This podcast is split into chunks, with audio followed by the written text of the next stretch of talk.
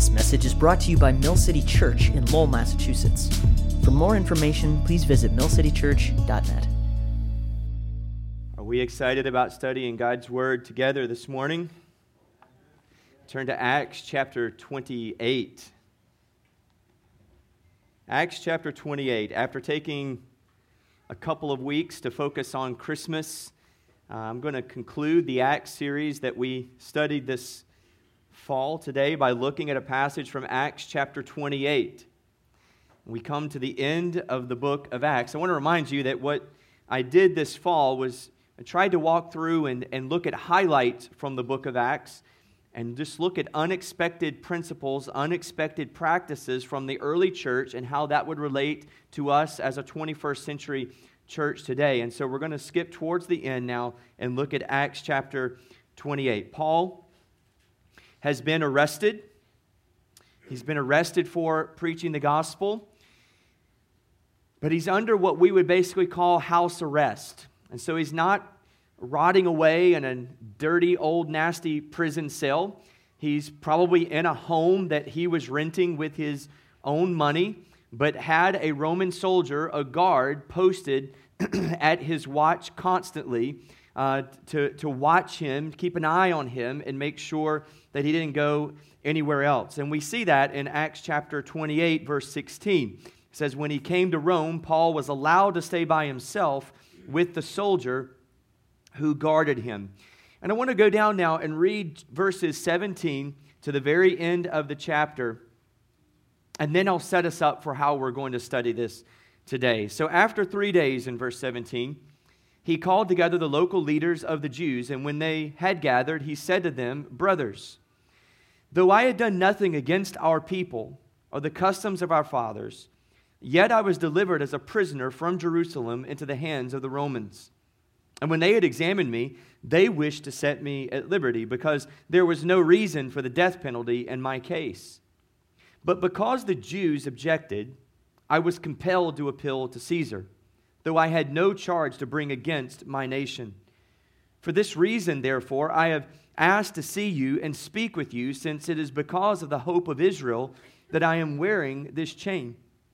And they said to him, We have received no letters from Judea about you, and none of the brothers coming here has reported or spoken any evil about you. But we desire to hear from you what your views are, for with regard to this sect, we know that everywhere it is spoken against. Just very quickly here, Paul is making it very clear that although he was a Jew of Jews, we've seen that before studying the life of the Paul, that uh, the life of Paul, that although he was very Jewish, that he didn't have a vendetta against the Jews.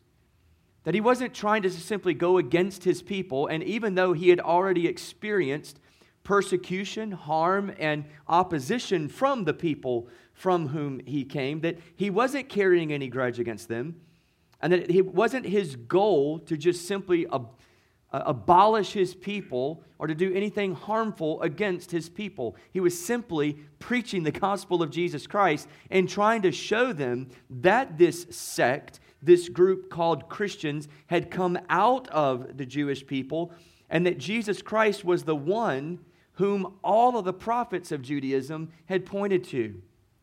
And the Jews, in response to that, were basically saying, Look, we who are here in Rome, we, we don't necessarily have anything against you either. And to our knowledge, no one here has spoken any evil against you. But now that you're here, we really desire to hear from you in your own words, your own mouth, from your own heart, what it is about this gospel that you believe. And we want to hear it from your own mouth. So in verse 23, when they had appointed a day for him, they came to him at his lodging in greater numbers. And from morning till evening, he expounded to them, testifying to the kingdom of God, and trying to convince them about Jesus, both from the law of Moses and from the prophets. And some were convinced by what he said, but others disbelieved. And disagreeing among themselves, they departed after Paul had made one statement the Holy Spirit was right in saying to your fathers through Isaiah the prophet. Now, ready yourself because this is not an encouraging word to those who disbelieved. He says that Isaiah had prophesied about this people. Go to this people and say, You will indeed hear, but never understand, and you will indeed see, but never perceive. For this people's heart has grown dull, and with their ears they can barely hear, and their eyes they have closed, lest they should see with their eyes, and hear with their ears, and understand with their heart, and turn, and I would heal them. Therefore, let it be known to you that the salvation of God has been sent to the Gentiles, and they will listen. Now, if you were a Jew of Jew, and you had received the promises of God, and you knew that you were of the people of God, and now you have this one who has come out from you, tell you that the prophets of old had prophesied against you. When Isaiah wrote this, he was talking about you and your disbelief that would not have gone over very well. As a matter of fact, from the reading of the text, it's clear that Paul basically offends these people. How could you? And you say that you're from us? You're saying that the scriptures of God, we are the people of God, and you're saying that the scriptures of God was speaking against us? How dare you? We're out of here. We're gone. And then Paul, just to put that spiritual dagger in just a little more deeply, it's been sent to the Gentiles. They'll listen. You didn't listen, but they will listen. And then verse 30 tells us that he lived there two whole years at his own expense and welcomed all who came to him, proclaiming the kingdom of God and teaching about the Lord Jesus Christ with all boldness and without hindrance. Let me ask you a question. We've come to the end of the book of Acts. Is this the way that you would think a book as long as Acts is? Is this the way you would think that this book would end? I mean, in writing a story in writing a history, wouldn't you want it to be a little more climactic than this? Wouldn't you want it to be a little more um, meaningful than this to bring everything to a proper conclusion from all the events that we have read and studied? it, it kind of ends on a little bit of a cliffhanger. A little bit, but even more than a cliffhanger, it kind of ends in a disappointing place. I mean, kind of like a lot of the movies or TV shows that we have seen in our lifetime, right? Like in 1980, at the end of season three in Dallas, who shot JR, right? For those who are a little bit older in the room. Or think about this who, will Topanga actually go to Yale or will she marry Corey? And who shot Mr. Burns in The Simpsons? And, and The Empire Strikes Back, is Vader really Luke's father? We have to wait three years to find out? Or perhaps a little more current. What is Voldemort going to do with the Elder Wand? Might I give a suggestion? Maybe he'll use it to give himself a nose. But anyway. In much the same way as many of our movies and TV shows leave us hanging, we're left a little bit hanging here in the book of Acts. I mean, we have questions. What happens to Paul? Does Paul get out of prison? Does he ever make it to Spain, which was one of his goals? Is he going to die soon? Is he going to live a long and prosperous ministry? What happens here in Rome? Do more Jews end up believing? Is, we just don't know from the book of Acts. It's not just a cliffhanger, but really and truly, you're left going, This is it?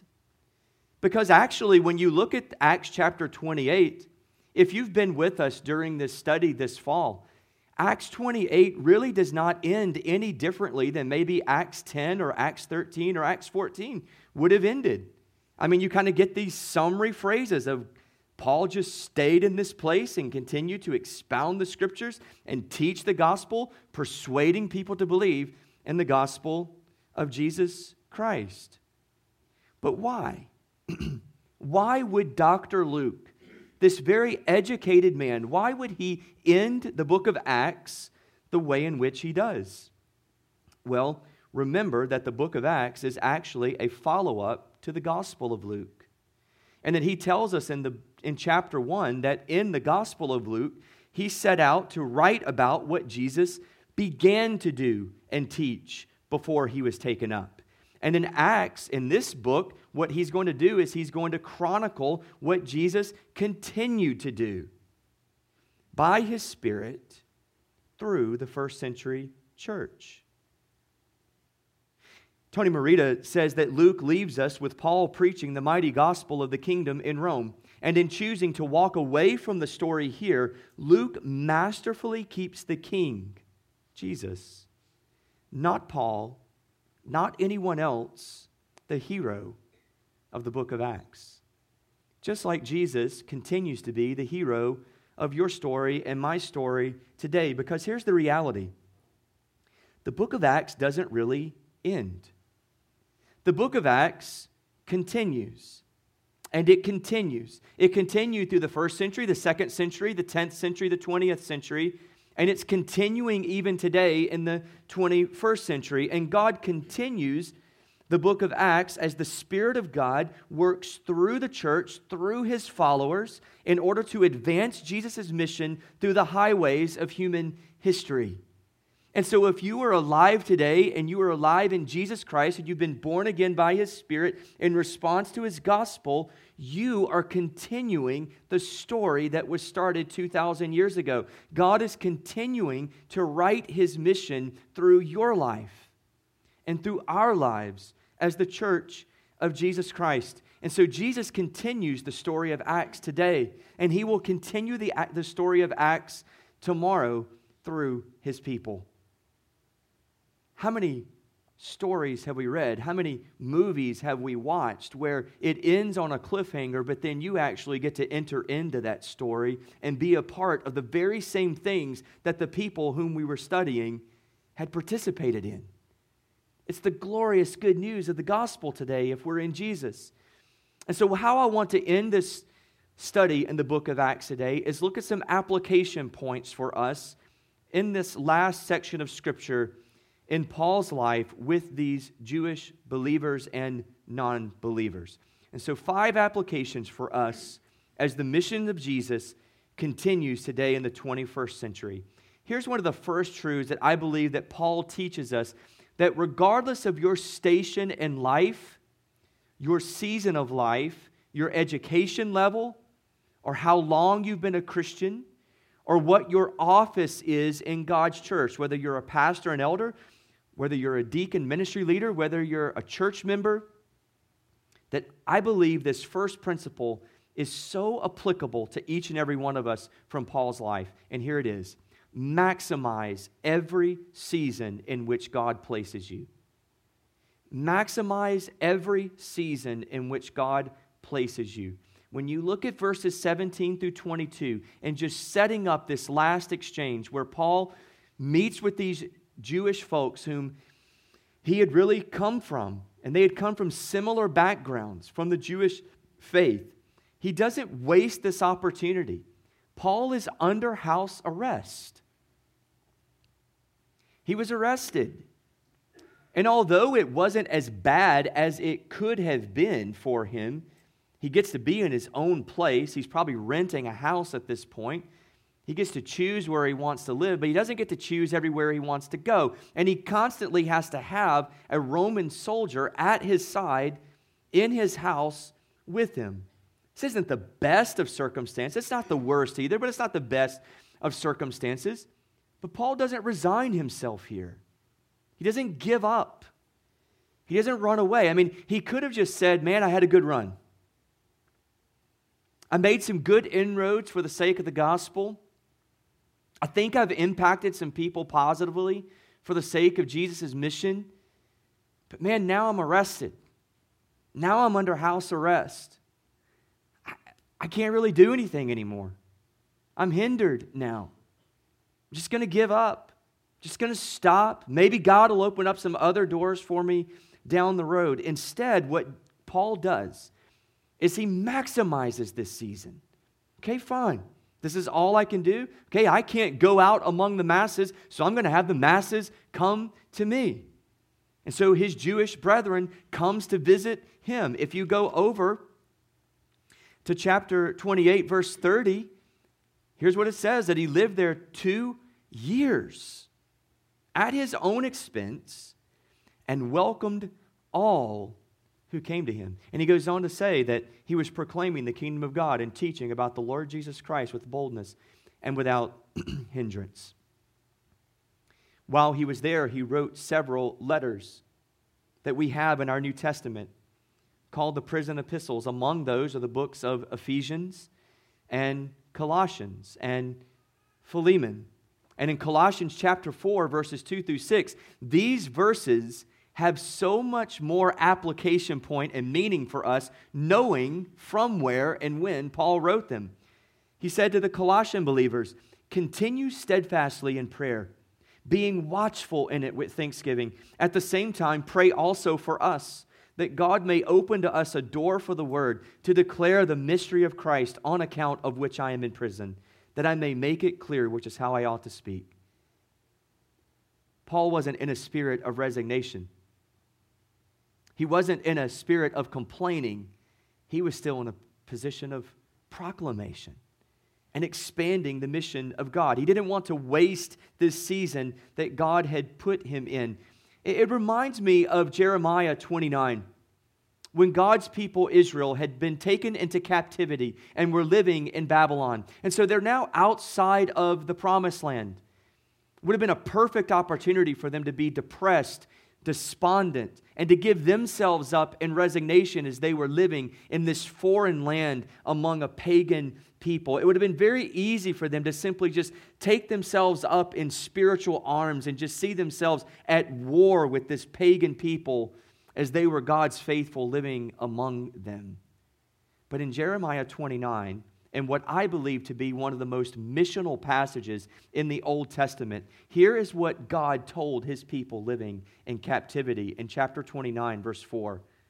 Thus says the Lord of hosts, the God of Israel, to all the exiles whom I have sent into exile from Jerusalem to Babylon build houses and live in them, plant gardens and eat their produce Take wives and have sons and daughters. Take wives for your sons and give your daughters in marriage, that they may bear sons and daughters. Multiply there and don't decrease, but seek the welfare of the city where I have sent you into exile, and pray to the Lord on its behalf, for in its welfare you will find your welfare. Friends, what Paul teaches us in Acts chapter 28 and what the exiles teach us in Jeremiah 29 is that every season to which God has called us and has sovereignly placed us, we are to maximize those months, those years for His glory, for our good, and for the advance of His mission. You may be here today and you're in high school and just thinking, well, when I grow up and become a bona fide adult, that's when I'll start making a difference for Christ's kingdom. But Paul would tell us from Acts 28 don't waste your teenage years. Maximize them for God's glory and His mission. You may be in college now and you don't know what you're going to do after graduation. And you could just be in this perpetual holding pattern and just say, This is the time where I'm supposed to live it up, find myself, and then I'll get serious later. But Paul would teach us from Acts 28 to maximize your single years for the sake of His glory and for the good of yourself and for the advance of His mission. Whether you are married, whether you are single, whether you have kids or whether you're waiting to get pregnant, whether you are living in the prime of your adult years or whether you have now retired, Paul would teach us that every season to which God calls us, and in every season where He places us, is an opportunity for ministry advance. It's an opportunity for glorifying God. It's an opportunity for advancing His mission. And so we must not find ourselves in any season and just say, this is a time where it's just a holding pattern where I just waste this time. There's nothing good that can come from it. And I'm just waiting until God turns the page and then I can really start being on fire for Jesus. It's not what Paul did, even in the midst of prison, even in the midst of house arrest. He maximized those years for the advance of God's mission. So, number one, application point we learn here is maximize every season in which God places you. Second application point, while you're in those seasons, keep teaching the word to others. Keep teaching the word to others. This is what we see, especially in verse 23. Let's just camp out in verse 23 for a few moments. When they had appointed a day for him, so these Jewish people give Paul a day. Like, all right, we're going to show up at your house, we're going to fill it, we're going to bring some, some Jewish scones and some tea, and we're going to sit down, we're going to give you the whole day, and we're going to hear you out. And it says, from morning till evening, he expounded to them, testifying to the kingdom of God and trying to convince them about Jesus, both from the law of Moses and from the prophets. There are several things here we can learn, even about the Great Commission. As we live our lives today and we seek to influence those around us, regardless of what season we're living in, what age we are, or where we actually physically live. Number one, Paul would teach, show us to teach the word to others patiently. Teach it patiently. It said from morning till evening. In other words, this was not a drive by teaching. Paul did not just corner these people and give them a little tract and give them a little nugget of truth and say, now either believe or disbelieve, but my blood is, your blood is not on my hands. Get out of here. Instead, what he does is he sits down and he patiently teaches them the word for an entire day. This is very instructive for me. It should be instructive for you. As we seek to share the gospel with others, as we seek to teach the word to others, we're living in a land and a time where our culture is very biblically illiterate. Now, what some Christians do is they take this posture of defensiveness and this posture of warfare that we're living among a land that is so secular and so ungodly and so unbelieving. Can I just wake us up from that really boneheaded way of thinking about the Christian faith? Do we recognize that every group of Christians who has ever lived on the face of the planet has lived in a time and among a culture that was ungodly, unbelieving, and didn't, a majority of the people didn't believe in the gospel of Jesus Christ? You're not living in any different of a time than any other group of Christians in all of human history. So stop victimizing yourself and just taking up arms against people who don't believe. Instead, what we do is we recognize that we live among a people who are biblically illiterate. Just like the people of Paul's day, just like the people of John Calvin and Martin Luther's day. Just like the people of Jonathan Edwards' day as he walked the same sod here in New England. And what we do is we, we walk alongside of people and we patiently teach them the word. we don't just give them nuggets and a little canned gospel presentation, but we actually open the word up with them and we read over a period of time. Just like we raise our children up to understand how to tie their shoes and to feed themselves and to go to the bathroom by themselves and take their own baths, we patiently walk alongside of them so they can grow up and understand how to be a human being. We patiently walk alongside of others. This is why here at Mill City, one of the things that we really challenge you to do is not just share the gospel, but to go and invite people into your life and say, Would you read the Bible with me? Can we open up and read the Gospel of John? Can we open up and perhaps read the, the book of Genesis or look at the book of Romans and, and hear the, to, the totality of how God has acted and worked among his people? Paul taught the word patiently, he gave them time. He helped them understand what they could not understand on their own. He taught them patiently. he also shows us that he taught it thoroughly. So we are to teach others the word thoroughly.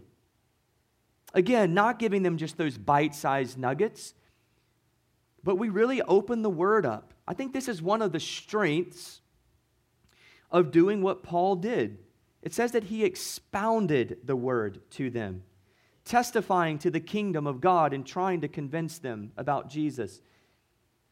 Paul tried to teach the whole story. He tried to show them the creation of man, the fall of man, the work of God among his people over centuries, the coming of Jesus, the resurrection of Jesus, the restoration that Jesus brings in righting the ship that sin had broken. and the ultimate restoration when Jesus comes again in his coming kingdom. He sat down to really expound upon the word and to teach the word thoroughly. This is one of the strengths of sharing the gospel and teaching people this way. One of the things I like to do is I like bringing people into a gospel like the Gospel of John or the Gospel of Luke. And I want them to read chapter after chapter. I want them to be exposed to Jesus' words, his actions. Let them get large doses of what Jesus taught and did. Oftentimes, we, we view sharing the gospel like one pastor has called a shotgun wedding. It's like we're cornering people and we're giving them this little gospel presentation and we're saying, I want you, I'm, I'm challenging you to renounce everything in your life, every other person in your life, and attach yourself through allegiance and loyalty to this man named Jesus, not only for the rest of the days on your life, but for all of eternity. What's your decision going to be? After a five minute presentation, but when we get married, this is not the way we get married. Instead, we actually court someone, we pursue someone, we get to know someone, we build walls of trust with someone, and then a lifelong commitment is made. In a similar fashion, when we teach the word patiently to others, and we teach the word thoroughly to others and allow people to see and hear Jesus in his own words from the Bible, what we're doing is we're allowing them to get a bigger picture of the one whom they're committing their entire lives to. Paul gives us a great picture of this in Acts chapter 28, as well as several other chapters in the book of Acts as well. We also, he, should, he would show us that we teach the word persuasively. We teach it persuasively. I, I love this, that, that he was testifying to the kingdom of God and trying to convince them. We saw this in Acts 17, 18, and 19 when Paul would go in and out of the synagogues, reasoning from the scriptures and persuading them that Jesus was the Christ. I believe if there is any fault that 21st century Western Christians might have, it would be this. We really stink at the art of persuasion. We have taken our evangelistic cues from our world of politics and cultural engagement, and we almost see this as this combative posture of where I'm just throwing out all these biblical phrases and just saying, God's word said it, I believe it, that's enough for me, you should do it too, or I'm to see, or you're going to see some people in hell one day. That's not what it means to be persuasive. Paul was very bold, yes. He was very articulate, yes. He was very passionate, yes. But he was very persuasive. He sat down and reasoned with people from the scriptures. That requires love, it requires patience, it requires time, it requires knowing your culture and knowing how people process information and respond to information. So I want to encourage you from Paul's example Learn how to persuade others. Learn how to reason with others. Learn how to have a respectful, reasonable dialogue with other people. Guard yourself from trying to win an argument or trying to best people in your explanations and arguments. Try, try to persuade, reason, concede to others some of the wrongs that Christians make. Admit some of your own inhibitions. Admit some of your own doubts or some of the ways in which you grappled with the gospel before you believed it. Teach the word persuasively. And lastly, I think what Paul would te- teach us is that we should teach the word missionally. We should teach the word missionally. In verse 28, after offending them, he didn't try to offend them, he just shared the truth with them. And those who disbelieved left. But then in verse 28, he says, Let it be known to you that this salvation of God has been sent to the Gentiles, and they will listen. And again, the truth that we have heard over and over and over again in our study of the book of Acts is that the gospel of Jesus Christ is not a white gospel. It is not a black gospel. It's not a Hispanic gospel. It's not an ethnic gospel at all. It's a spiritual gospel for every tongue, tribe, and nation and ethnicity on earth. And Paul reminds the Jewish people of that even here at the very end of the book of Acts. And so, as we're teaching others the word, we can't just gravitate towards those who are most like us. We don't just share with those who look just like us or those who speak our same language, but we go to others and we break down the walls that humanity builds. And we seek to make the gospel known among every people group. So maximize every season to which God calls you.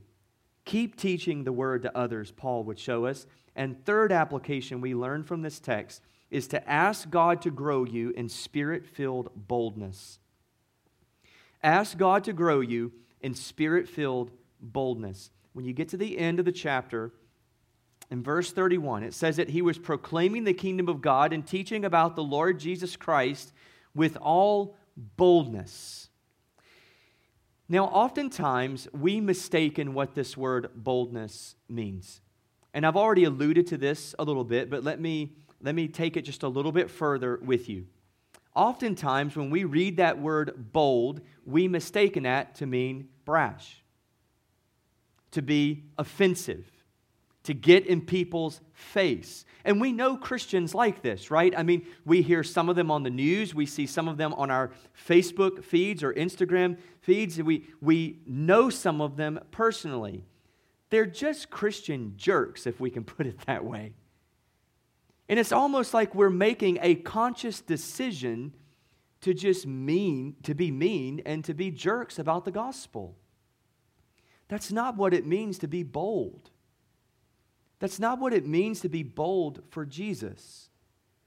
Instead, what the New Testament believers would show us is a very different definition of boldness. So we read here that Paul continued to teach about Jesus with all boldness. Go back with me to Acts chapter 4. Because in Acts chapter 4, this is where we really first see boldness among the first century church. Peter and John had been brought before the authorities because they were preaching in the name of Jesus. And so the authorities say, Stop preaching in the name of Jesus, and it will all go well for you. And so Peter and John very respectfully say, Whether it's right for us to listen to you rather than God, you can be the judge of that yourself. But we cannot stop talking about the things that we have seen and heard. And then Peter and John come back to the fold. They come back to the people of faith after being released from the authorities. And here's what we read in verse 29. And they're praying, and now, Lord, look upon their threats and grant to your servants to continue to speak your word with all boldness while you stretch out your hand to heal, and signs and wonders are performed to the name of your holy servant Jesus. And when they had prayed, the place in which they were gathered together was shaken, and they were all filled with the Holy Spirit and continued to speak the word of God with boldness. Here's what the New Testament believers would teach us about boldness is when you are most uncomfortable, when you are most scared to speak about the things of God, when it might cost you your reputation or may cost you your freedom, you keep being loyal to Jesus. You keep preaching the gospel. You keep telling people about what you've heard and what you've seen. It doesn't mean you're a jerk about it. It doesn't mean that you're getting in people's faces. It means that in the midst of being very fearful and very scared for your own life and your own safety or what may happen to you or to others, you stay loyal to Jesus and you keep preaching the gospel. Here's what the New Testament believers teach us. You've already heard this in this series, but it's worth repeating. Boldness breeds boldness. Boldness breeds boldness. Fear breeds fear. I remember being in China probably about 10 years ago, and we were, I believe it's our, either our, probably our second uh, Christmas in East Asia that we had done in our ministry. And I remember walking onto a college campus where I knew no one, We had no friends with us from China. We were totally on our own, and we had paired up and split up around the city and on campus. And I was with one of our guys who was simply a sophomore in college at that time. And we were praying on campus, looking for opportunities to build relationships, trying to get involved with a pickup basketball game, seeing if we could go to lunch with some guys that we had met and to try to bring up um, our faith and to bring up our testimony and to see if they would want to come meet with us later in our hotel room or in a restaurant and to continue talking about the things of the gospel. And I remember I mean, I was probably 27 years old at this time. I had just had a little bit of experience in ministry, and I was here with this sophomore in college. And I remember him looking at me, and he said, Man, I really want to do this, but can I just confess to you that I'm really scared and nervous? And I looked at him and I said, Me too. I am too, buddy. Let, let, let's do this together, though. Let's go build some friendships, and let's see where God would take this. And you know what? We went and did it, and we found some friends. And uh, those of you who know me, I'm a baseball guy, but I played basketball, and um, it was humbling. Um, but I played basketball for the glory of God and for the sake of the mission of Jesus. And you know what? We built some real relationships. And because of that, there were guys who came to Christmas parties and heard the gospel of Jesus for the first time in their lives. We don't know what God has done with them today, but I know what He did through that trip. Here's what I know boldness breeds boldness, but fear breeds fear. Imagine if I had said, I know, bud, I am too. Let's get out of here. But boldness breeds boldness. Disobedience breeds disobedience. If you want to ignore God's mission, think about this. If you start ignoring God's mission, that will breed more ignoring of God's mission. But if you, as a Christ follower and disciple maker in our congregation, begins taking this mission upon yourself and being a part of the disciple making process, that will breed more disciple makers. Non missional living breeds more non missional living, but missional disciple making breeds more missional disciple making. And so, if you're here today and you're fearful and you're scared and you're nervous about taking those steps of faith and being a part of God's mission, recognize all of us experience that. But do what the first century believers did in Acts 4 and what Paul demonstrates in Acts 28. Ask God and pray for more spirit filled boldness in your life to speak up when you're fearful, to, to take steps of faith when you want to revert back. Ask God to grow you in spirit filled boldness. Number four, remain confident in the power of the gospel. Remain confident in the power of the gospel. The last phrase in Acts chapter 28 and the book of Acts as a whole says that he was teaching about the Lord Jesus Christ with all boldness and without hindrance. Now, it's tempting for us to see that and to say that, well, because he was under house arrest and because he wasn't locked in a prison cell, he had a little bit of freedom to still preach the gospel and, and he was able to kind of go around a little bit because he had some flexibility. And we may be right, but I think that would be a partial answer at best. It's more likely that the phrase without hindrance means that the gospel of Jesus Christ was not fettered, regardless of how fettered Paul himself may have been. The word was alive, the word was at work.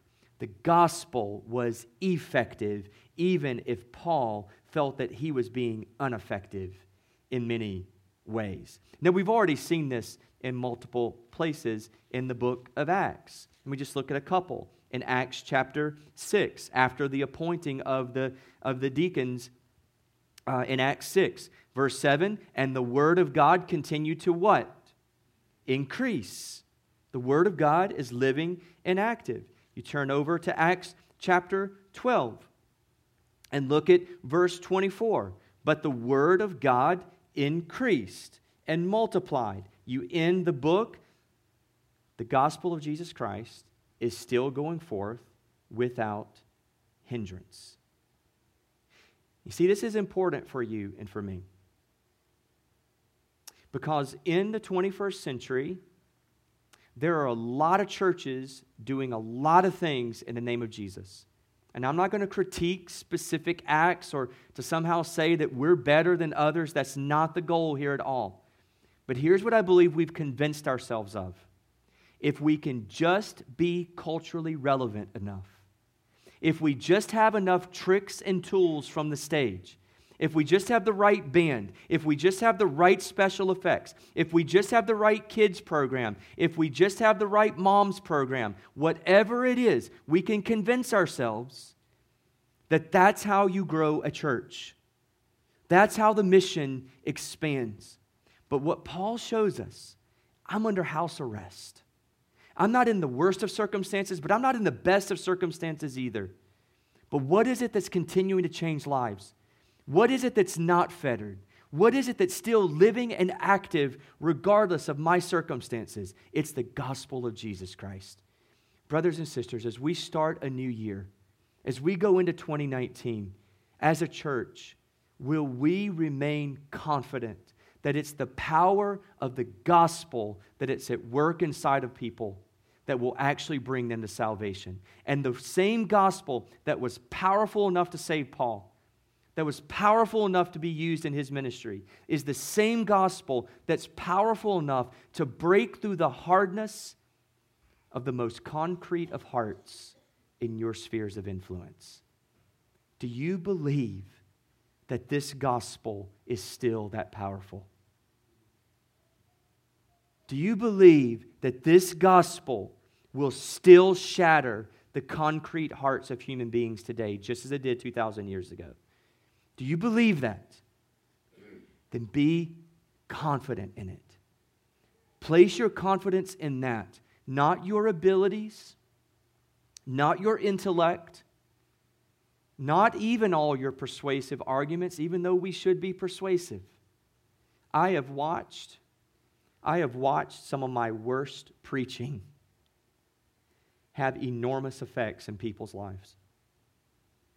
And I know from my heart and my mind that when I've even had my best of best days in the pulpit, sometimes it just falls flat.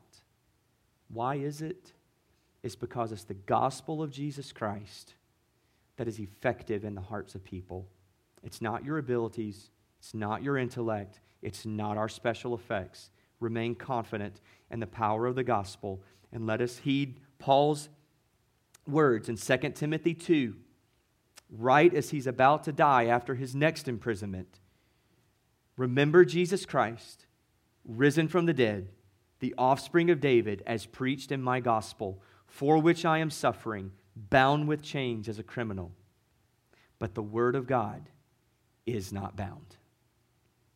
The gospel is alive, the gospel is effective. Remain confident in the power of the gospel. Last application point here, and we will be done.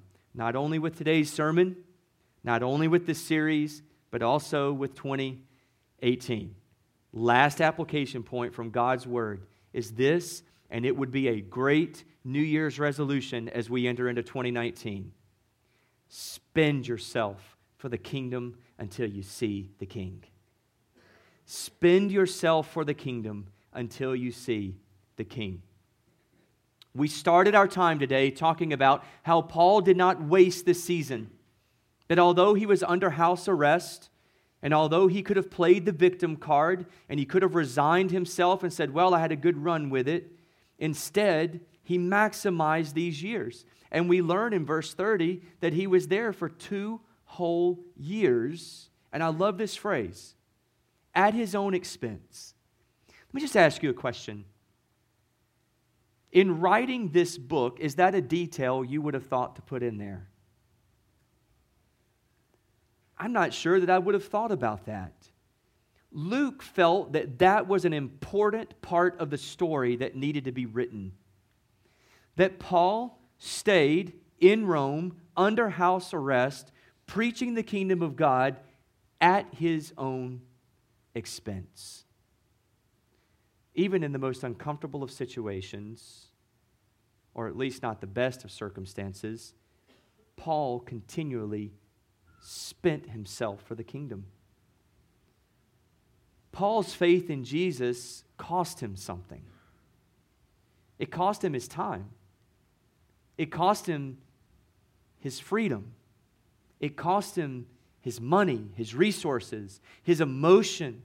It cost him parts of his intellect, his, his emotional wear and tear, physical wear and tear on his body. Paul spent himself. In 2 Timothy 4, as he's getting ready to die, he said this For I am already being poured out as a drink offering, and the time of my departure has come. I have fought the good fight. I have finished the race. I've kept the faith. Paul had a faith in Jesus Christ that cost him much. I wonder today if you were to examine your heart and your life, is your faith in Jesus, is your walk with Jesus, is it so comfortable and so rudimentary that it doesn't really cost you anything? Perhaps today would be a day where God would cause you to introspectively look in your heart and say, Father, is there more time that I should give? Is there more relational capital that I should invest in those around me for the sake of your mission? Is there a, a, larger percentage I should be giving of my income for the sake of your mission? Uh, are there more ways that I should be opening up my home, extending a hand of hospitality to welcome people in for the sake of the gospel? Are there more conversations that I should be having? Are there more relationships that I should be risking by bringing up spiritual things? You see, if you have a faith in Jesus that's not costing you much, you have to start asking the question do you have a faith in Jesus that's really radically changing your life?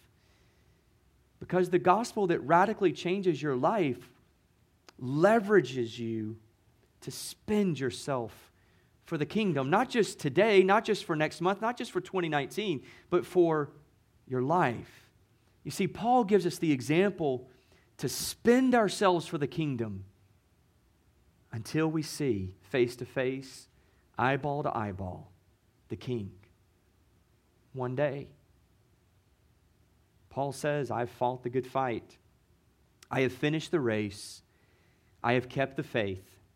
Henceforth, there is laid up for me the crown of righteousness, which the Lord, the righteous judge, will award to me on that day. And not only to me, but also to all who have loved his appearing. You see, Luke writes you and me in the story. Paul wrote you and me into the story.